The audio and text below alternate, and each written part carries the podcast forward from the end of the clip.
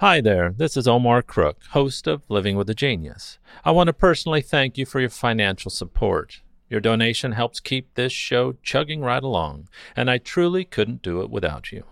As always, thanks for listening. Be kind, do good work, and until next time.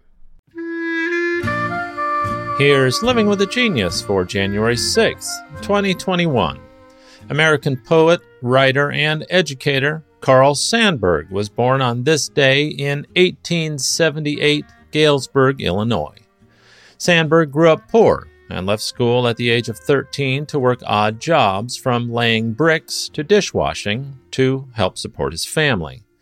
At 17, Sandburg traveled to West Kansas as a hobo, and after serving in Puerto Rico for eight months during the Spanish American War, returned to study at Lombard College in his hometown of Galesburg. He left in 1903 before earning his degree.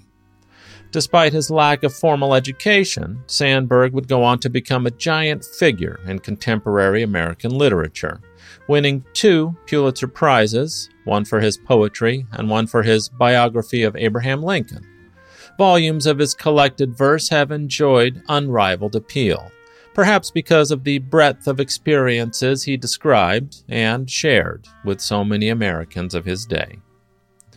I asked the professors who teach the meaning of life to tell me what is happiness, and I went to famous executives who boss the work of thousands of men. They all shook their heads and gave me a smile as though I was trying to fool with them. And then one Sunday afternoon, I wandered out along the Des Plaines River, and I saw a crowd of Hungarians under the trees with their women and children, and a keg of beer and an accordion.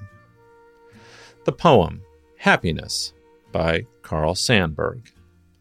At his death in 1967, President Lyndon Baines Johnson observed that Carl Sandburg was more than the voice of America, more than the poet of its strength and genius. He was America. Thanks for listening.